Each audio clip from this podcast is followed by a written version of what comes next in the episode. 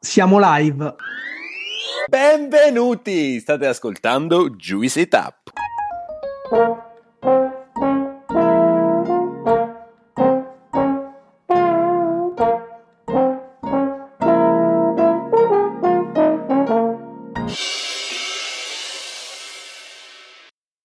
Siamo Ale Claudio e oggi avremo con noi Mauro Mario Mariani, medico chirurgo e specialista in angiologia.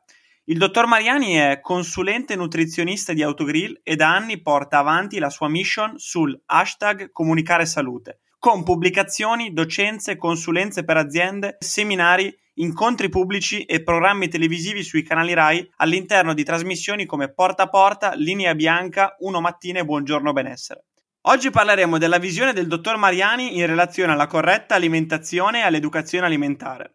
Io direi di iniziare, quindi Mario, benvenuto su Juicy Tap. Ciao a tutti, onorato. È un piacere nostro e grazie per aver accettato il nostro invito. Noi come sempre ti chiediamo una piccola presentazione, quindi se puoi raccontarci chi è Mauro Mario Mariani e se puoi raccontarci quella che è stata la tua storia e le tue esperienze formative e professionali.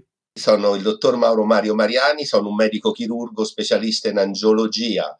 Per i nostri ascoltatori, angos dal greco significa vaso, tubo. Io sono un po' il Super Mario del corpo umano, sono l'idraulico, mi occupo di tubi. Non soltanto le sacre arterie, che sono quelle che poi uno su due nel mondo occidentale determina il guaio, l'infarto e l'ictus, ma anche le tanto trascurate vene che fanno un lavoro passivo perché non hanno una pompa, un cuore che fa ritornare il sangue contro la forza di gravità dal basso verso l'alto, hanno questo lavoro ingrato. Ma ecco al dunque del terzo tubo, quello sconosciuto, quello misterioso, che sono i vasi linfatici, quelli che imbibiamo ogni giorno bevendo acqua, mangiando frutta e verdura, quel 70% di acqua dei quali siamo composti. Spesso questi liquidi diventano torbidi, tossici e ci inguaiano e frutto di questa condizione non favorevole è proprio spesso quello che mangiamo, beviamo e respiriamo. E contesto sempre in maniera assoluta il termine salutistico. Ah, perché non mi piacciono gli eccessi di nessun tipo. Io sono il filosofo del né troppo né poco né sempre né mai. Nulla è proibito se lo fa la natura. Se lo fa l'uomo con più di 5 ingredienti tutto diventa proibito. Ecco perché uno dei miei hashtag più riusciti è vivere senza frigorifero, che sono qui a parlare in un prestigioso podcast di alimentazione, perché l'angiologo diventa mangiologo. Da subito, dalla mia specializzazione a Cagliari in angiologia, nella prestigiosa scuola del professor Pizzus negli anni 90, capì immediatamente che la medicina ha un limite che risponde solo alle malattie. Cioè la medicina eh, nel mondo occidentale diventa eh, interprete solo quando qualcuno si ammala e dà delle cure, smentendo completamente il giuramento di Ippocrate, che invece prevede quello che oggi possiamo definire, Alessandro e Claudio, la salutogenesi, no? Generare salute. Io vengo da una famiglia di medici, sono il quarto medico su cinque figli e quando avevo 13 anni avevo tre fratelli medici. Dopo ho avuto la fortuna perché ero un DJ molto attivo e colorato, questa mia grande passione per la musica mi ha portato immediatamente a chiedere ma c'è uno strumento che studia il corpo umano? Mi hanno presentato il Doppler all'inizio degli anni Ottanta e io col Doppler ci facevo l'inizio delle serate ascoltando la mia carotide. Quindi da lì sono diventato angiologo, mi sono appassionato e la mia eh, esuberanza eh, è diventata poi una nuova professione, perché comun- un altro mio hashtag è comunicare salute, è molto più importante dedicare un'ora a questa trasmissione che fare 100 visite perché metti la pulce nell'orecchio a quelle persone che ascoltano e una persona che ascolta poi lo dice ad altre 4-8 persone. Capite allora la comunicazione quanto è importante uscire dalle sacre stanze e mettersi coi jeans strappati un giubbotto di pelle in mezzo ai liceali, perché se c'è in giacca e cravatta ti fischiano ancora prima di metterti a parlare. Quindi chiudo varie esperienze, libero professionista da sempre, libero docente da sempre, insegnante di stress ossidativo e malattie vascolari e nutraceutica all'Università Niccolò Cusano, da sette anni sono il nutrizionista in autogrill, poi 15 anni di Rai 1, tutto nasce come Rocky Balboa da un invito di Bruno Vespa sulle mie 4D, disintossicare, depurare, drenare, dimagrire e da lì poi l'attrazione fatale proprio con Massimiliano Ossini che da quando mi ha incontrato a Linea Verde mi ha voluto in questi 14 anni in tutti i suoi programmi, da 8 anni facciamo Linea Bianca su per i monti dell'Italia. Mario, innanzitutto benvenuto anche da parte mia hai toccato in questa introduzione veramente tanti argomenti che voglio riprendere, che vogliamo riprendere durante l'intervista. Io partirei facendoti una domanda su una cosa che hai appena citato, cioè il tuo hashtag vivere senza frigorifero. Che cosa vuol dire? Vivere senza frigorifero significa tornare alle nostre origini. Noi siamo il popolo al mondo che ha l'alimentazione più esclusiva e tutto questo noi non sfruttiamo niente perché mangiamo cibi surgelati cibi già precotti, perdiamo quello che io chiamo l'LFS, il locale fresco e stagionale, che caratterizza dalla Sicilia al Piemonte, al Trentino Alto Adige. E allora qui diventa forte il vivere senza frigorifero, perché se vivessimo senza frigorifero, i cannoli siciliani li mangeremo solo in Sicilia e le olive alla scolana solo ad Ascoli Piceno. E questo, guardate, in un mondo che indispensabilmente, vi uso questo termine, va verso una giusta globalizzazione e quindi senza confini, però le, le olive alla scolana, cari amici, se venite ad Ascoli Piceno capirete la differenza con quelle che stasera mangiate nel pub vicino a casa vostra, no? Ma così come tutto, eh, la mancata preparazione di un piatto comporta uno svilimento non solo nutraceutico, ma anche di sapori taste and well-being, gusto e benessere. Allora la sfida è riappropriarci della dieta mediterranea, risposta al tuo quesito, chiudendo il frigorifero, perché la mediterraneità prevede proprio il consumo dei cibi stagionali. Io sono un cultore dei colori. Pensa all'arancione come muta, no? Siamo partiti a settembre con la zucca, che poi è diventato arancia, mandarino, carota e ora ritorniamo finalmente, perché la stagione immagino che amiamo tutti, ad albicocca, pesca, melone, pomodoro, eh, peperoni gialli. Capite? tutti questi ritmi cadenzano non sono beta-carotenoidi, ma tanti minerali e vitamine che se invece sta roba tu la fai in serra, poi la metti eh, come un cadavere sopra il polisterolo e sotto uno strato di domopac, perde non soltanto la propria identità, ma la propria nutraceutica. Tu, Mario, hai lavorato sette anni per Autogrill, però comunque sei cosciente del fatto che il cibo pronto o comunque eh, il toast in sé eh, non è l'optimum, diciamo, da inserire all'interno della nostra alimentazione. Come si conciliano le due cose e qual è stato il tuo contributo a, in autogrill e come hai fatto a inserire in autogrill tutte queste cose che ci hai detto finora?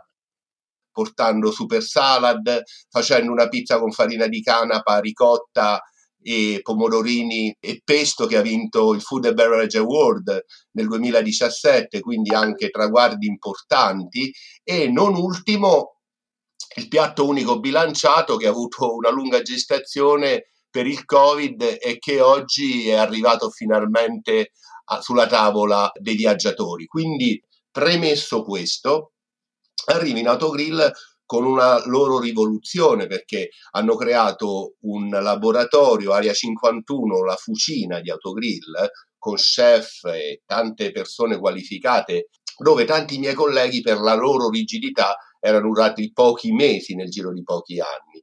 Invece io mi sono presentato in maniera molto chiara, botta di fortuna, immediatamente partecipo al Food and Beverage Award e vinciamo questo premio, però Conflitto di interessi? No, è, è, la cosa che più mi lucido tutti i giorni, questa mia presenza nel loro interno, perché la ricerca dell'equilibrio è frutto di tante scelte. Hashtag scelgo ciò che mangio oltre che vivere senza frigorifero. Purtroppo la mia impressione, ascoltando tante persone, che le persone non scelgano più, si adeguino e quindi, chiudendo la risposta, che ci fa in autogrill? Una rivoluzione verde. Io ho messo nelle mie super salad il pollo biologico. Non costa 10 volte di più il pollo biologico, costa 10 volte di meno qualcosa pieno zeppo di antibiotici quindi un no deciso fermo a difesa della nostra salute agli, agli allevamenti intensivi. E io faccio sempre questo spot 220 grammi di carne rossa, quindi non chissà che, a voi fa ridere, no? 220 grammi di carne rossa, sono 15 km e 4 percorsi da un diesel vecchia generazione per strada come produzione di CO2 e 15.000 litri di acqua. E allora se noi non cominciamo a ridurre tutti personalmente, me to do metodo, la dieta di pollicino che consiglia alle persone, di mangiare poco e spesso verdura, frutta, cereali integrali, legumi, olio extravergine di oliva. Questo è il nostro DNA. Il pesce sì quando lo peschi, il pollo sì quando lo acchiappi. E allora tu poi in quel grande posto dove si mangia quando ti fermi in autostrada che ci fai? Prova a portare il pesce quando lo peschi, ci provo. È un'alternativa che cerco di dare. Poi ovvio che la mia piatto unico bilanciato, ho fatto una scelta, però è un'alternativa allo stinco, alle quattro dita di bistecca e alle patate fritte. Capite? Allora io dico sempre ai miei pazienti e cerco di divulgare che nessuno mai fa la scelta migliore. Cerchiamo di fare le scelte meno peggio sempre. Questa cosa delle scelte meno peggio è sicuramente un consiglio, un consiglio importante. Beh, siamo già entrati, dottore, nel vivo dell'intervista. Eh, la sua attività professionale è incentrata sulla divulgazione di uno stile alimentare corretto, quindi una corretta alimentazione. E in merito ha scritto diverse pubblicazioni come il Tao dell'alimentazione. Può raccontarci quanto è importante una corretta e una sana alimentazione sotto il punto di vista medico, sotto il punto di vista della prevenzione delle malattie? Abbiamo tanti progressi, ma malattie vascolari e cancro aumentano percentualmente, no? Diminuisce un cancro, ne aumenta l'altro. Qual è il problema? Che si pensa solo alla cura e non a non ammalarsi. Che c'ha un po' di diabete, però prende la metformina. Sì, c'ha avuto una toccatina al cuore, ma prende il diuretico e l'aspirinetta, no? Questo è il quadro dell'Italia over 50, eh vi dico che i medici devono avere il coraggio di fare i medici e di decidere in autonomia. Sono un medico che si occupa di alimentazione, ma per farla facile a tutti, ma soprattutto, consentitemi, dopo 30 anni di onorata attività, sono un medico che toglie i farmaci invece che aggiungerli. E spesso le persone rimangono anche male quando vanno dal medico e dicono ma non mi dai niente? e invece c'è la possibilità io la chiamo strategia di ripristino, una condizione verso la quale puoi arrivare a ricreare un equilibrio nel tuo corpo. E allora il ruolo del medico nel 2022 non può e non deve essere a sintomo risposta perché le malattie metaboliche dipendenti dalla bocchite, da quello che metti in bocca, ti porta al danno vascolare, ad aggredire l'endotelio. Io lo chiamo AIO, acidificazione infiammazione, danno da ossidazione. E sullo stress ossidativo tutti e tre i miei libri ne parlano, ma l'ultimo proprio scritto durante la pandemia l'ho dedicato allo stress ossidativo, capire la nostra potenzialità di quanto possiamo ridurre le ossidazioni. Ecco perché il medico deve essere in grado di occuparsi di alimentazione, perché altrimenti non riesce a entrare nel cambiamento strutturale delle cellule che si rinnovano giorno dopo giorno. Quello lo fa soltanto quello che mangi, bevi e respiri. Quindi questo è fondamentale che il medico sappia di alimentazione, sappia consigliare. È ovvio che è un grande impegno, una grande responsabilità, quindi questo ci porta ad avere un termine prezioso, consapevolezza, attenzione, scelta. Allora la mia mission sono le mie 3M di Mauro Mario Mariani che diventa Mangia meglio Mediterraneo per un mondo migliore Mediterraneo. Quindi tutto questo ci porta banalmente, consentitemi, alla nostra dieta mediterranea. Tre quarti di cibo vegetale, un quarto di cibo animale. Il tormentone da sempre del dottor Mariani, che mi fa tanto piacere sentire da lontano, ancora sì, iniziare sempre il pasto con una crudité, con un'insalata o anche basta un finocchio per mettere un tappeto verde di accoglienza ai cibi che vai ad elaborare. Quindi il cibo cura, riequilibria, sostiene, rafforza e depura se scelto e combinato nel modo giusto. Questa è la definizione che sta all'ingresso del mio eh, studio. Quindi l'equilibrio eh, dell'alimentazione è fondamentale vanno maledette tutte quelle diete dissociate, quelle diete proteiche, la dieta del digiuno, si sono inventati la dieta del digiuno intermittente, cioè ma di cosa stiamo parlando? Ci ammaliamo perché non facciamo più la dieta mediterranea e moriamo perché poi facciamo le diete del piffero per rimediare solo l'aspetto fisico e mai a quello metabolico, perché bastano 10 giorni 10 di dieta Atkins, uno su tutti perché è lui negli anni 70 che a Hollywood la propose, no? quella di abolire i carboidrati e mangiare solo proteine, guarda un po' perché brucia grassi, perché brucia grassi? Perché infiamma, ipertrofizza e crea ossidazione le arterie vanno in tilt quando tu anche per 48 ore non mangi carboidrati e verdure e mangi solo proteine animali. È ovvio che bruci grassi perché crea una condizione di acetone, di acidosi che va a generare scorie azotate a go-go. Tutto questo si sa da decenni è impensabile la buona fede di chi propone queste cose sfruttando solo l'aspetto fisico e promettendo risultati temporali, temporanei e dannosi. Cioè, il nostro organismo è incredibile quello che è capace di fare e di rispondere, però si ossida. Perché si ossida? Perché facciamo quotidianamente solo cose sbagliate. Noi che avremo invece da insegnare quello che hanno fatto quelli prima di noi negli anni 50 e 60 come stile di vita.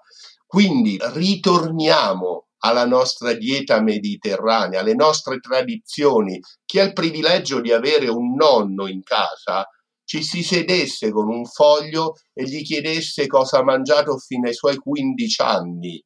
La carne non si mangiava, si mangiava il ragù una volta al mese, il pollo lo mangiavi la domenica, il pesce, eh, chi non era vicino al mare lo mangiava il venerdì soltanto, capisci? In tutte le case c'era un sacco di cereali, un sacco di legumi, scaffali di vimini con patate, mele, una eh, damigiana di olio e una di vino. E quello era l'alimentazione base. Mario, sei un fiume in piena e noi su Juice amiamo portare ospiti che vengono da lavori e mondi completamente diversi. Nell'ultima puntata con eh, Mauro Porcini abbiamo parlato di tematiche legate all'innovazione, mentre Mario ci sta eh, raccontando di tornare alle origini, quindi è bella anche questa contrapposizione. Allora, io ti vorrei chiedere una cosa. Eh, Mario, tu hai parlato eh, in diverse tue interviste dell'intestino come nostro bodyguard. Puoi raccontarci e spiegarci questa definizione e da cosa ci difende l'intestino? L'intestino è il nostro interporto, per usare un termine della grande distribuzione, no? Arriva tutto e viene ridistribuito tutto. L'importante è riconoscere chi entra, ecco il bodyguard, che eh, se non hai la giacca non dovrebbe farti entrare come nei begli anni Ottanta a Roma, avevo sta giacca ble appesa che tenevo in macchina per entrare al Jack. Questo è molto importante ci sono dei food che ci possono dare quei nutraceutici che non troviamo più nel nostro quotidiano. Eh, Mario, ti faccio una domanda perché mi, mi, piace dare informazioni ai nostri ascoltatori. Potresti parlarci eh, anche dell'importanza delle cotture, cioè è importantissima la scelta degli alimenti, no? ma anche il modo in cui vengono trattati e cucinati. Come influisce eh, sui benefici che il nostro organismo può trarne? Se mangiamo i cavoli, no? Tutta la famiglia delle crucifere, cavoli, cavoletti, cime de repe, no? tutto questo mondo. Io dico la verdura che puzza è quella che fa bene. Attenzione, è sempre una corsa contro il tempo. È una corsa contro il tempo, quindi anche chi vuole mangiare bene poi ha poco tempo. Cucinare una cosa a vapore ti porta quattro volte il tempo che farla bollita, ma cucinare una cosa al vapore ti garantisce almeno il 70% del mantenimento dei nutraceutici come crudité, no? rispetto al 100% per la crudité. Se lo fai bollire, arrivi al 30%. Quindi i metodi di cottura sono importantissimi. Diciamo anche che poi il problema delle, della carne rossa non è tanto la carnitina, ma è la brace. Non me ne vorranno gli amici abruzzesi che vivono di rustelle e di arrosticini. Secondo me 10 arrosticini sono come 100 sigarette fumate, eh. Ma sta carne non la mangiamo mai? Fate un buon brodo il sabato, cioè estraete il meglio da questo tocco di manzo con tutte le verdure, eh, carote, sedano, cipolla, chi più, più ne metta, e fatevi un buon brodo e poi mangiate quella carne sì bollita perché proteina. Quindi le cotture fanno tanto la differenza. Attenzione allo spadellare troppo ma anche la pasta non va mangiata né troppo cruda né troppo cotta. Vi do la mia lettura dei primi piatti. Aglio, olio e peperoncino, magari con eh, pinoli tostati e pane grattugiato, una delle mie ricette predilette. Poi c'è la cacio e pepe, c'è un animale però prevalentemente presente perché lo mantechi no? con più formaggio. Dopodiché il formaggio, e io amo il pecorino perché dà gusto, dà senso ai piatti, diventa il miglior interprete non protagonista nella gricia eh, che ha il guanciale o matriciana che sia e attenzione quando facciamo il piatto di mamma Roma che è la carbonara dove metti le uova il guanciale e poi spolveri il pecorino.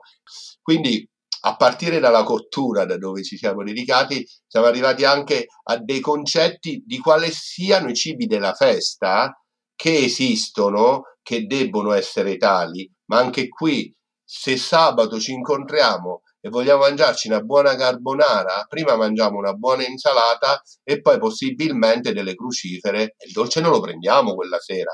Cioè, Capite qual è il quid di un equilibrio che è sempre troppo precario. Però chiudete gli occhi, pensate a quello che avete fatto nel weekend, vi sedete a tavola e vi portano una focaccia calda con tutti affettati sopra, vi portano le patatine fritte e poi voi andate a mangiare eh, l'abbacchio o quattro zampe vari, è ovvio che non riuscite a a gestire quella condizione che diventa 1, 2, 3, 4 volte pericolosa se ci bevete in eccesso, se bevete superalcolici, possono essere bevuti quattro volte l'anno quel bicchierino di superalcolico, sono botte di infiammazione alle cellule epatiche che vanno assolutamente scongiurate, altrimenti il santo glutatione che ci difende dai virus e dal Covid-19, ma non sta neanche in panchina, non è che non sta in campo, lo sapete qual è il motivo di rabbia? Che le cose si sanno. Io l'ho scritto sette anni fa quel libro, Il bianco e il nero,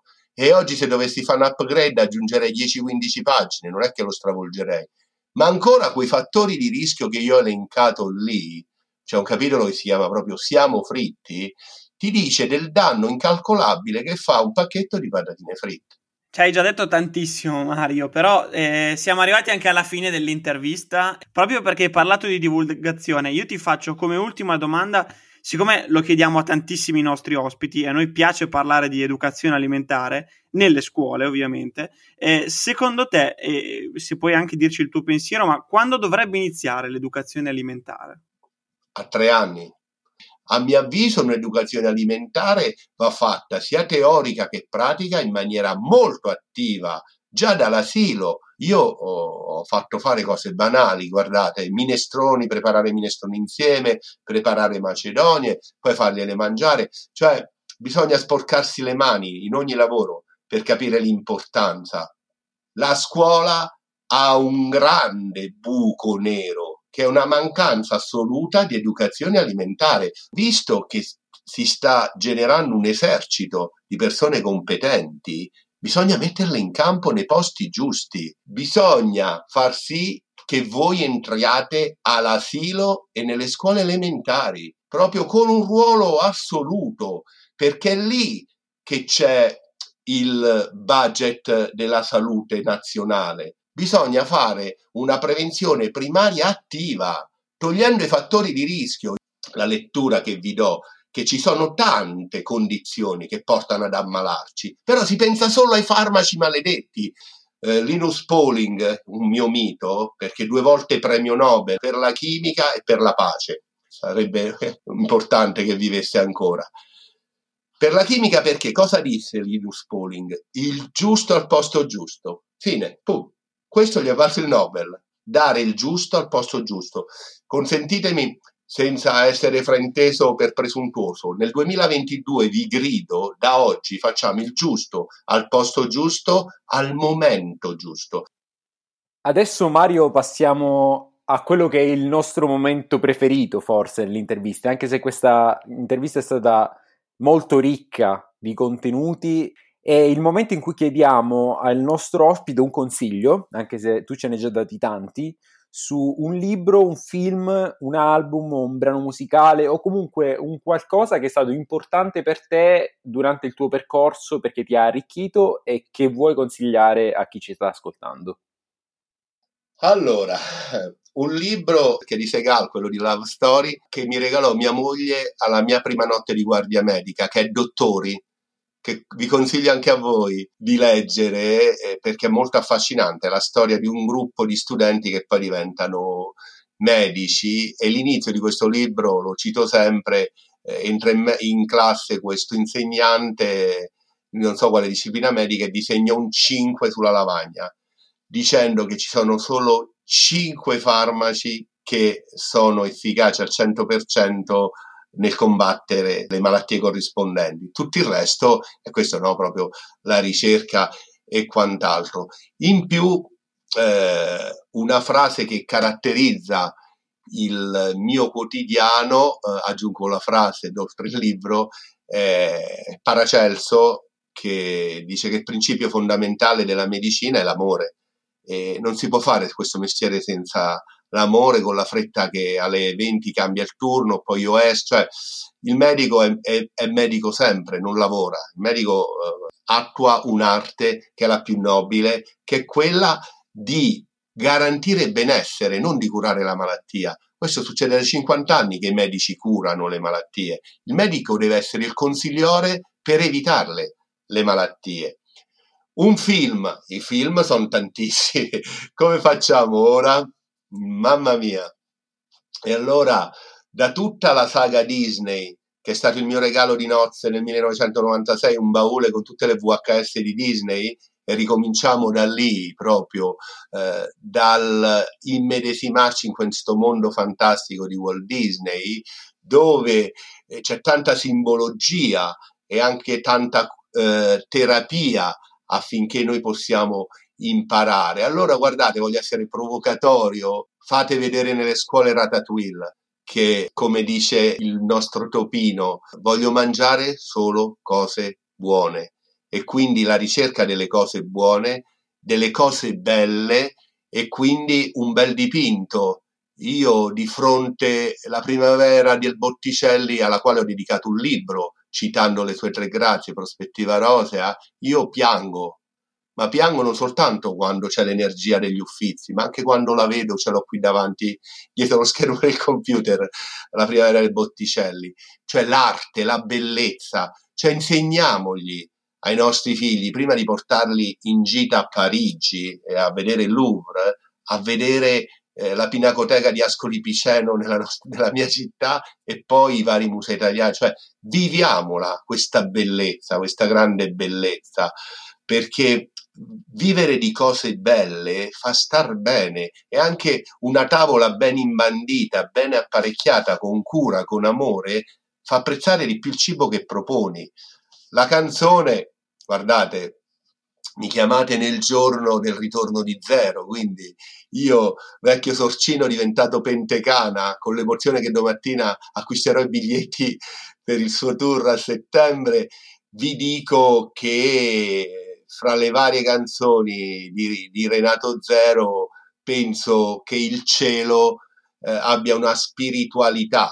Il cielo penso che sia una delle canzoni che vadano insegnate nelle scuole, eh, lette e capite e comprese come tutti poi i nostri cantautori. Eh. Io ho avuto il privilegio mi confronto sempre con i miei figli che grazie a Dio amano anche loro molto la musica e qui io mi pongo spesso la domanda c'è l'età che mi fa dire che state ascoltando o purtroppo io essendo nato negli anni 60 avendo vissuto i cantatori negli anni 70 e 80 c'era forse anche troppa sostanza poi il fatto dell'attrazione fatale con Renato Zero che è diventato proprio un simbolo, una sfida. Io non ci sarò forse fisicamente, ma ogni volta che alzerete un pugno per gridare basta, io ci sarò. Io non ho tatuaggi nel mio corpo, ma se ti tatuassi qualcosa, tatuerei questa frase. No? Quindi avere il coraggio eh, del confrontarsi, di avere scienza, coscienza, confronto, costruire e poi per chiudere la bellezza e l'emozione di una bella partita di calcio e di quei bei sani insulti da una curva e l'altra, che è il momento di sfogo, di scarico, anche lì tutto italico, mediterraneo, che fa sì che possiamo poi arrivare a dire che veramente sta vita, nonostante tante, forse anche troppe sollecitazioni recenti, è veramente un gran privilegio. Dottore, è stato un nostro privilegio, grazie mille, è stata una bellissima chiacchierata e insomma speriamo di incontrarci presto di persona. Grazie a voi. Grazie mille davvero, grazie mille. A presto. Hai ascoltato Juicy Tap. Per altri contenuti di Juice ci trovi su Instagram e sul nostro sito thisisjuice.net.